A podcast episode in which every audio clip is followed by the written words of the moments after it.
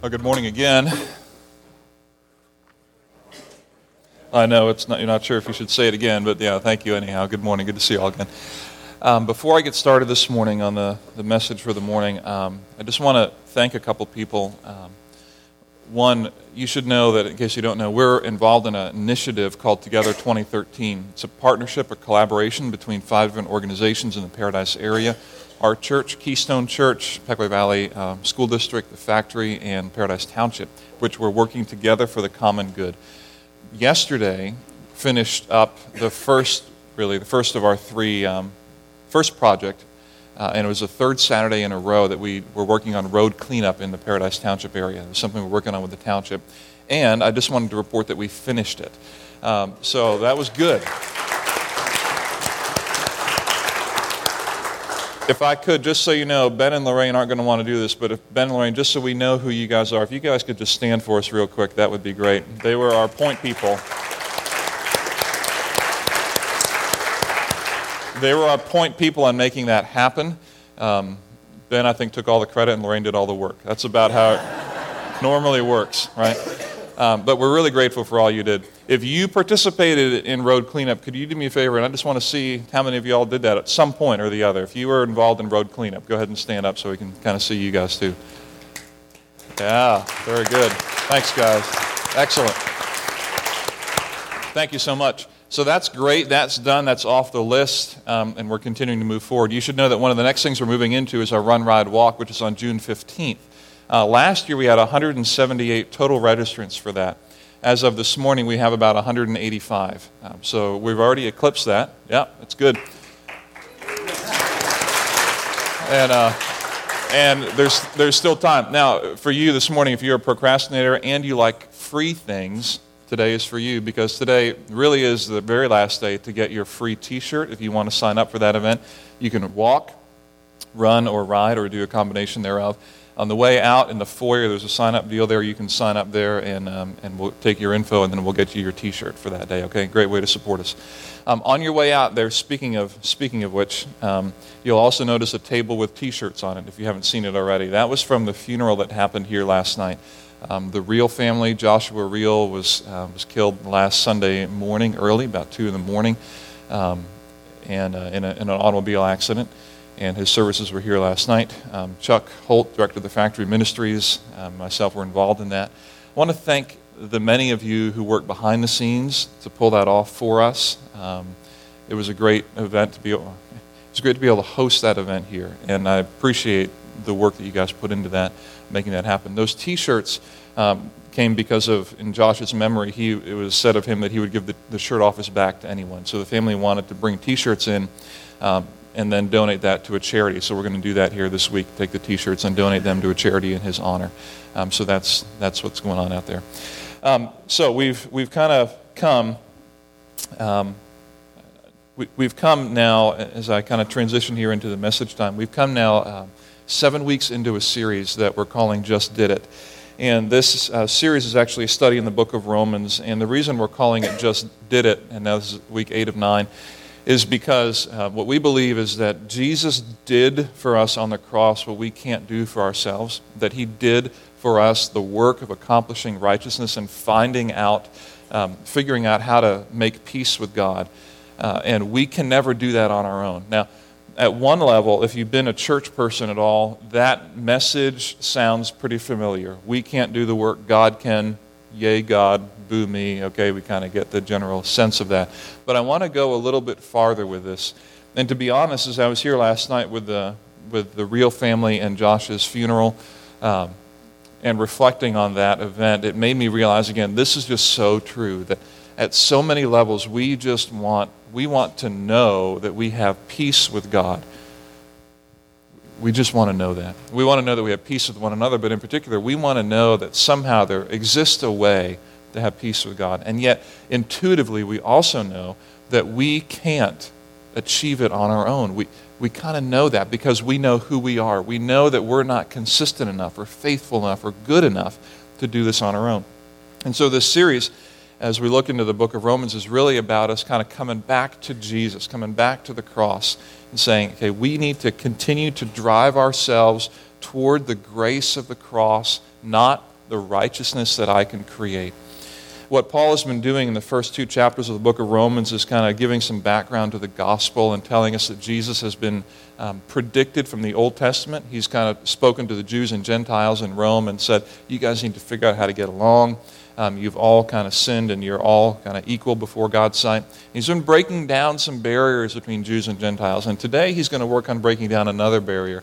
And to be honest with you, which is good for me to try to do, right? Um, to be honest with you, this one is a barrier that is very difficult for us to break down because naturally we almost don't even see that we hold the value that Paul is going to kind of drive away at.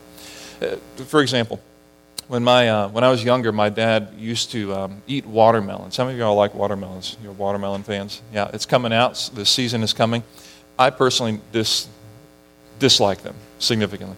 I don't know why I have some issues with that, but here's what my, my dad would do. Basically, he would, um, he would open the window in the kitchen, and then he would spit out the watermelon seeds. Right? You all do that? Anyone? Come on now. No one's ever spit out watermelon seeds? Thank you we also know that you pick your nose. No, uh, um, no we really do, actually. I, am not just picking on him. Okay, so here's the deal. My dad would open the window and spit out watermelon seeds, and then in, in time, in time, with no work at all, you know what would happen, right? And here they come. Here they come. In time, here come these watermelon seeds. It's amazing, actually. You know, all that you're doing is eating this thing and, and seed in. And it goes out. And to me, as a kid, it's kind of neat to see a thing fly out there. And it lands, and after, in, in time, a watermelon plant grows. Now, that's interesting, isn't it? Because you do nothing to create that fruit, right? I mean, all you do is you spit it out the window, and you don't even, my dad didn't even cultivate anything. He didn't work the soil. You just spit it out, and it landed, and it found the right context, and it grew, right? You seen that? And here's the thing for today that what I want to, what I, what I think is here in the, the scriptures is something that grows so naturally within us that we don't even have to cultivate this. We don't have to work hard to say, I want to try to do that. This is one of those values that it, we hold so naturally and so intuitively that it just grows within us without us even thinking about it. It takes no work, no work for us to hold this value. And here's what I want to say this value, holding this value, is one of the most um, insidious, it's one of the most deceptive ways that, that Satan will get us moving away from Jesus and the cross and moving more towards self reliance. And really, it's this. If you think about it this way, what I want to talk about, the seed of, it's the seed of morality. Okay? The seed of morality. And really, Paul is going to talk about it in a minute about, he's going to talk about keeping the law and keeping the law. But for us, we're like, we don't keep the law. I don't know what you mean by keeping the law. I'm going to translate that. When I use the word morality, I'm saying that um, I'm talking about the, the, um, the tendencies that we have to encourage our children and to ourselves to say we need to raise children and we need to be people who are good, kind, respectful, uh, and, and loving people. That we need to be a, a people who are moral. We don't want to raise the kid who's the kicker and the screamer and the biter and the yeller and the one who's in the principal's office and who's doing this thing. We don't want to raise that kind of kid. We don't want to be that kind of person who ends up doing the quote unquote bad things in the society. We want to raise and we want to be people who would say, who would be considered moral and right and good. And so what we tend to do, kind of intuitively speaking, is we just want to raise, we speak to our kids, no, be good, be good, be good. Say please, thank you, please, thank you, please. You can't get the cookie till you say please, thank you. We want to raise nice kids. We want to be nice people. And so here's what we kind of think. Here's what we kind of think. The context is right for this. We kind of think if we raise good kids, if we raise moral kids, if we emphasize morality within our lives, our lives are going to end up better at a variety of levels. So check this out. We think morality will lead to a variety of things. If we're moral people, we will get better grades in school. It's kind of funny, but it's true.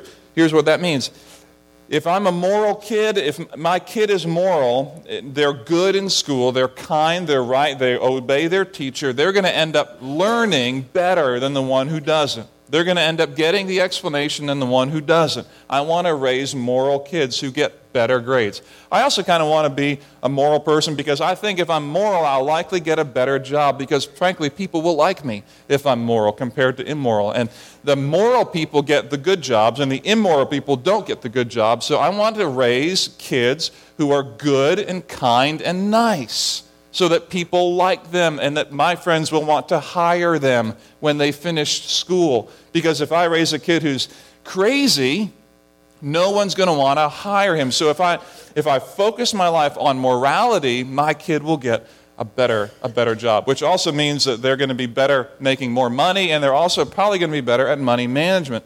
Because if you're immoral, you're spending your money on things that are bad compared to things that are good. And we can define good and bad, but if you're immoral, you're doing bad things. And if you're moral, you're doing good things. You're doing good things with your money. So if you're moral, you're going to be better with your money. And who doesn't like someone who's good with their money? Because if you're good with your money, then you have better stuff. You know, man, you have a better car, you have a better bike, you have a better guitar, you have a better cabin, a better home because you've been good and you've been kind and you did not spit at your teacher. You were never disrespectful. You were never suspended. Way to go.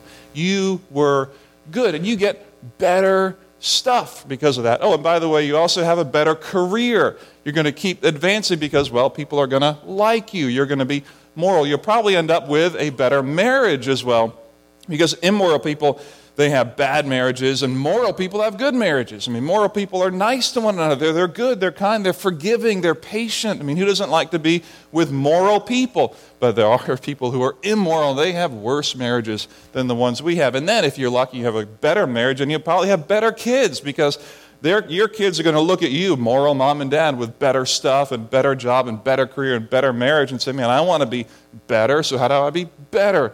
By being moral. Be better, be better. And then finally, I'm going to have a better reputation. It's all going to steamroll, and then I'll end up with a better retirement. So I can be a moral retired person playing moral shuffleboard somewhere in the world with better kids who are ending up getting better jobs and better careers and better stuff so they can have kids who are better and they can retire better because they're good and they're kind and people like them. Does it take much for me to convince you that this is part of our society? Does it take much for me to convince you that this is part of what is hardwired within us to want to raise kids and to be people who are moral? It doesn't take much for that seed to grow within us. But what if, what if morality as a defining life principle, instead of leading to all of this, what if it didn't lead to any of this at all? What if, if your life and my life, when focused on morality, leads not to that, but to a lifeless existence? What if this is more true than what you just saw? And here's what Paul wants to deconstruct within us and that is this statement here that morality, as life's primary guiding principle, will never produce life. Morality, as life's primary guiding principle, will never produce life for you or for me. That if my world is centered and focused around morality, all that you want and I want will never be achieved because morality never, never, never produces life on its own. You don't believe me, so let's go to the text and see it there. Romans chapter 3, verses 9 to 20. If you don't have a Bible with you, there's one near you, it's in the pew around you. Um, and if you don't own a Bible, that Bible is our gift to you today. You can have that, take that home with you. Um, we're in Romans chapter 3, um, Romans is the sixth book in the New Testament, so the back third of your Bible. You'll see Matthew, Mark, Luke, John. Those are the four Gospels. And then the book of Acts, and then after that, Romans. So it's book number six, the back third of your Bible, Romans chapter 3, verses 9 to 20. And Paul is writing now to the, the people who are trying to figure out how to work together in the, the, the city of Rome. And he asks the question now, verse 9 What shall we conclude then? Are we any better? He's speaking to Jews now by that we. Are we Jews any better than Gentiles who are immoral? So are the moral Jews, quote unquote moral Jews, any better than quote unquote immoral Gentiles? Not at all. He says, We have already made the charge that Jews and Gentiles alike are all, and what's the next two words? Under sin. That they're all under sin. And so that is the umbrella for the next eight verses, for verses 10 to 18. That everyone is under sin. So, in order to explain that, he then takes, he makes a casserole. I hate casseroles personally. Well, I don't hate them. They may not be the best thing in the world that people invented. But anyhow, he takes kind of a casserole of ideas from the Old Testament and he brings some Old Testament stuff and puts it all together and brings several Old Testament passages together in verses 10 to 18. And so he quotes from the Psalms in here. And he says this, as it is written. So this is, okay, this is now, this is an explanation of how in the world is it that we are all under sin? What do you mean by we are all under sin? And then he's like, well, let me tell you what I mean by the fact that we are all under sin. Here's it, as it is written, all right? Verse 10. There is no one righteous, not even what? One. There is no one who understands, no one who what? Seeks God. There's no one. Okay, so this is the broad term. There's no one righteous, not even one, no one who understands, none who seeks God. Verse 12. Then he says, All have turned away, they have become worthless. There is no one who does good, not even one. Their throats are open graves, their tongues practice deceit. The poison of vipers is on their lips. Their mouths are full of cursing and bitterness. Their feet are swift to shed blood. Ruin and misery mark their ways, and the way of peace they do not know. There's no fear of God before their eyes. And I'm telling you, I don't let my kids play with kids like that. Right? I mean, seriously. Their feet are swift to shed blood. Their throats are open graves. Their tongues practice deceit. The poison the poison of vipers is on their lips. Isn't that awesome? You, you can use that next time when, when you catch your kid in, in a lie. The poison of vipers is on your lips. And then the background music will play in your living room, and it'll be amazing crescendo of parental authority and wonderfulness. Try that. Don't be confused with this section. When he starts to use the word they, the question becomes who is he talking about? Because when I read that by default, I think, yeah, you're talking about them. You're using the word them. They are, they are, they are, which is a pretty safe position for me to read this text from. They are like that. They are like that. They are like this. But do not be confused. Who is he speaking to? Why is he even writing this? He's saying all are under sin. And he says in verse 9, don't be confused. Jews and Gentiles are like, all are under sin. And then he says, as it is written, there is no one who seeks God, right? No one who is righteous. No one. And then he explains what that means. The they is me and the they is you. The they is us. And who hasn't had this experience? We didn't want to be deceitful when we started business, but man, it happens. I didn't, when I thought about having kids and Jen and I were thinking about that, I didn't ever envision losing my temper and yelling, but it's happened. And it likely will happen again. I don't envision attacking people's character with subtle digs, little gossip that I hear, and a little bit of twisting of facts. I don't envision doing that, but I do. And I, I, don't plan to go to bed at night stressing about the things of this world and being underconfident in God, but it happens. This is a description of me. This is a description of us. Deceit, perversions, failures, immorality are a part of us. And it's incredibly depressing when you realize, man, I am being so inconsistent. I'm being so inconsistent. And what I want to do when I realize that is I want to say, okay, I'm going to I'm going to kind of buck up and figure this out. I'm going to be, my answer to, to not being moral enough is to try to be more moral.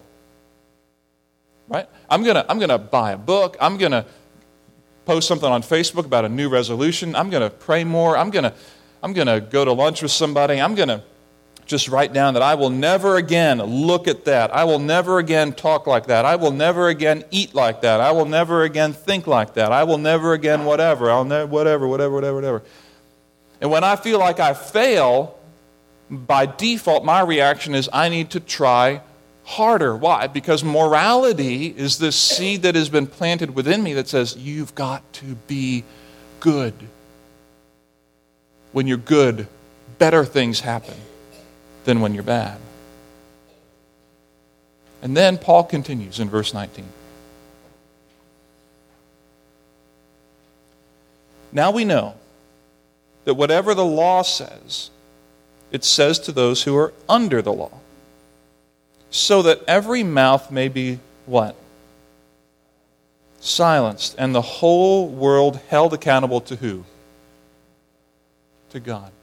Now we know, he says, that whatever the law says, it says to those under the law. So when, when, when morality, if you will, is speaking to me, when God's ideals are speaking to me, telling me right things to do, and I fail to do them.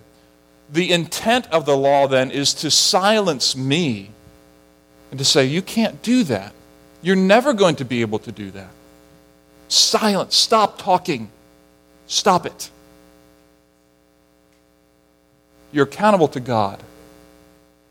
You're accountable to God. Not in a, not in a threatening way, but God is the one who's in charge here, not you.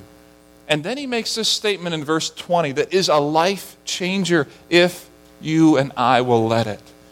Look at verse 20. Therefore, no one will be declared righteous in his sight by what? Observing the law. Rather, through the law, we become conscious of sin. I want you to hear yourself say that verse. And so I want you to repeat that with me, and I want to read it with you aloud here. Ready? Therefore, no one will be declared righteous in his sight by observing the law. Rather, through the law, we become conscious of sin. Here's what that means no one will be declared righteous in his sight by observing the law. God is never going to look at you and never going to look at your kids and say, man, they are, they are just holier for not going to the movies. They're, they are just holier and you are just more righteous because you never listened to that music. And that, that is so good of you. You, you, are, you are righteous. You are righteous because you did not dress like that other person who dressed differently. You are, you are so right. You are just maybe just a hair more righteous. You're just a little bit more holy. I'm just a little happier with you because you didn't, because you did. No one will ever be declared righteous by observing the law. Morality that promises better everything if you'll obey and do and conform points us to self righteousness and self dependency. Be your own God. Come on now, be good enough, be strong enough, confess enough if you need to to the right people, but come on, get it together. You can do this. Read more. Be more disciplined. Come on, come on, come on. You can do this. And it doesn't take much for that seed of morality to grow within us because the context is right. There are friends who will agree with this. Your family will agree with this. They want you to be good. And you want it because better things happen. In every relationship that I can think of, human to human, this works.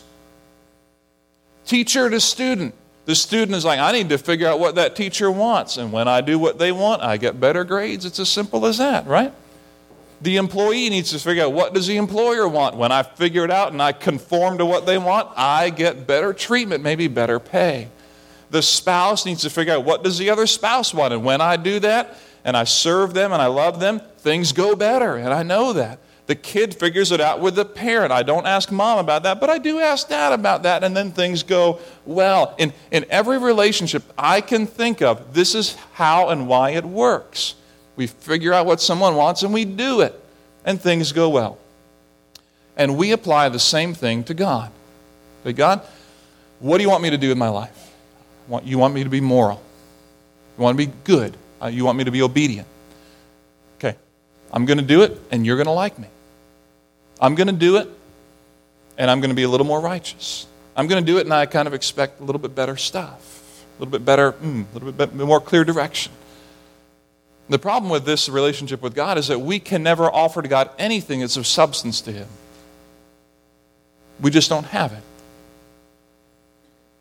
The power of morality is incredible.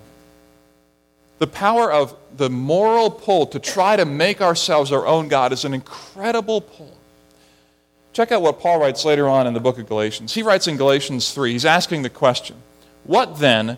What then was the purpose of the law? And you might be asking, okay, Tim, fine, but isn't obedience important? Isn't morality important? Are you suggesting that we be immoral? Are you suggesting we don't obey? Are you suggesting that we put that all aside and just live like whatever we want to? Because I'm pretty sure that's wrong too. So, what are you really saying? And here's the question What then is the point? What is the purpose of the law? And this is Paul's question in Galatians 3. And he goes on to write this If a law had been given that could impart life, then righteousness would certainly have come by the law. If a law was given, if, if something you could do or I could do that was morally right could give us life, then righteousness would come through that. If all it took was that, then righteousness and life would come. However, the law was put in charge to lead us to who? That we might be, and read that last phrase with me, that we might be justified by faith. Morality, if you will, the law was put in place so that when you sin and when I sin, I look at that and, ooh, there's something wrong. There's something wrong with me. And the wrong thing is, I can never be good enough to do this. And the answer is not, let me try harder and read more and be more disciplined. The answer is, I am now, because of the grace of the law, because of the grace of my own sin, if you will, I am now becoming aware of my sin and aware that I can never save myself. I need a Savior outside of what the law and outside of what morality provides back to Romans 3, look at your text again at the end of verse 20. He says there, rather, through the law we become what? Conscious of sin. Through the law, through obeying, through trying to be good. Isn't that ironic? Through trying to be good, I become aware of how bad I am. Anyone ever try to obey every speed limit sign that you see? And when you see the cop and you're going down the highway, what happens in your heart? I mean, you felt it, right? Intuitively. You're like, oh, I'm so glad to see the cop. Because I have no worries about my righteousness. Through the law, we become conscious of sin. The law is that grace that reminds us I need a Savior. Through the law, I become conscious of sin. So the question is when I fail, and here, here's the question. The question I want to ask you is this What is my gut reaction when I fail and break my moral code or God's moral code? Okay? What is your gut reaction when you fail, when you blow it morally? and you break the code, whatever the code is. You do something you know is not right. You see it within your kids. What is your gut reaction? What is your gut reaction? And here, let's reflect on this. Is it, let's compare these quickly. Is it disappointment versus gratitude? The person who has planted morality's seed in their life and wants to see it grow into better everything better grades, better money, better job, better marriage, better kids, better retirement, better everything. The person who's there living in morality says, I'm just disappointed in myself. Man, I can't believe I blew it again. Again, I did that. Again, I failed. Again, when am I ever going to get this through my thick skull? I'm just so, so disappointed in myself. Man, I've got to, got to try harder. That, in other words, I've got to be more moral. I have to be a better God to myself. I have to be a better Savior because God is counting on me to be righteous. Compared to, wow, I blew it. I looked at that again. I thought about that again. I said that again. I was deceptive again. I, not caring at all again the way I did that again. I can't believe I did that again. I am so, I'm so grateful not for my sin, but I'm so grateful for the forgiveness and grace of Jesus on the cross. I'm so grateful that I know I, I can't even keep my own ideals, let alone God's ideals, but I am, I am so grateful God's forgiveness reaches this far into my life, that continually, continually, continually I do this, but He continues to reach. I'm so grateful for that. Think about it this way Shame versus confession. The person who's kind of the moralist is saying, Man, I blew it again. I've got to hide this thing. No, no one needs to know about this. No one can know about this because my reputation is built on people thinking that I'm righteous. I mean, I can't tell anybody, serious, I can't tell anybody about this. I can't talk to my wife about this. I can't talk to my husband about this. I can't talk to my friends about this. Are you kidding me? because I've got to control my image because morality is so important. I need people. If I'm going to have a better reputation, I can't go out there talking about the things that I blow. It doesn't work that way.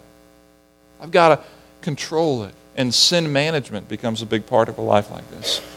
Compared to a point of confession, say, man, I blew this thing. I need to confess. What do I have to lose? Because I wasn't gaining anything in the first place. What, what do I have to lose? What do I have to gain?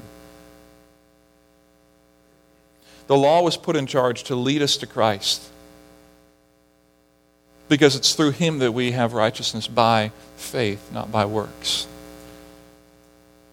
And morality is that seed that gets planted in little hearts, in little minds, that grows up to be a pretty wicked plant for all of us. Pretty deceptive, pretty strong. says, Come on, you can do this. You got this one. Be good, be kind. Be faithful, be righteous. And God is reminding us here listen, it's never been about that. When you blow it, and you will, and you have, that is to turn you back to me.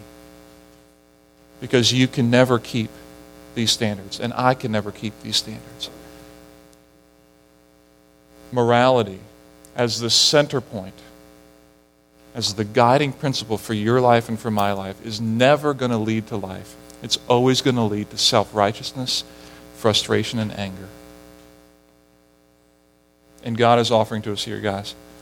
Here's an opportunity to turn the hearts of your children back to me. When they mess up, to walk with them and talk with them and say, hey, listen, you blew it again with your sister, didn't you? You blew it again with your brother. I've been there. And you know what we need? We need to confess that. And we need to turn back and ask Jesus to forgive us again for this. And we need to take a moment to thank Him for the forgiveness on the cross that covers this sin. We need to turn the hearts of our kids, turn our hearts back to the cross where hope and life and righteousness comes from. And we need to use the words at home the language at home that makes it real. That Jesus, righteousness, and faith covers my failings. Morality, morality will lead to a lifeless existence. But Jesus' offer is I've done it. I've done it. Trust me. Believe in me. This morning, I don't know where, where you all stand. You know, got a lot of eyes looking at me this morning. Um, and I don't know all of you. I know many of you, but not all. This morning, if you're, you're here and you're thinking, man, I don't know this Jesus like that, and I can't talk like that. I can't express it like that. I don't have that kind of faith yet. And you want to take the conversation further. Let's do it. Let's do it this morning. Myself, Pastor Joel, Pastor Dell, who is up here as well, would all be glad to carry on the conversation with you, or with the person who brought you this morning. Whatever you do,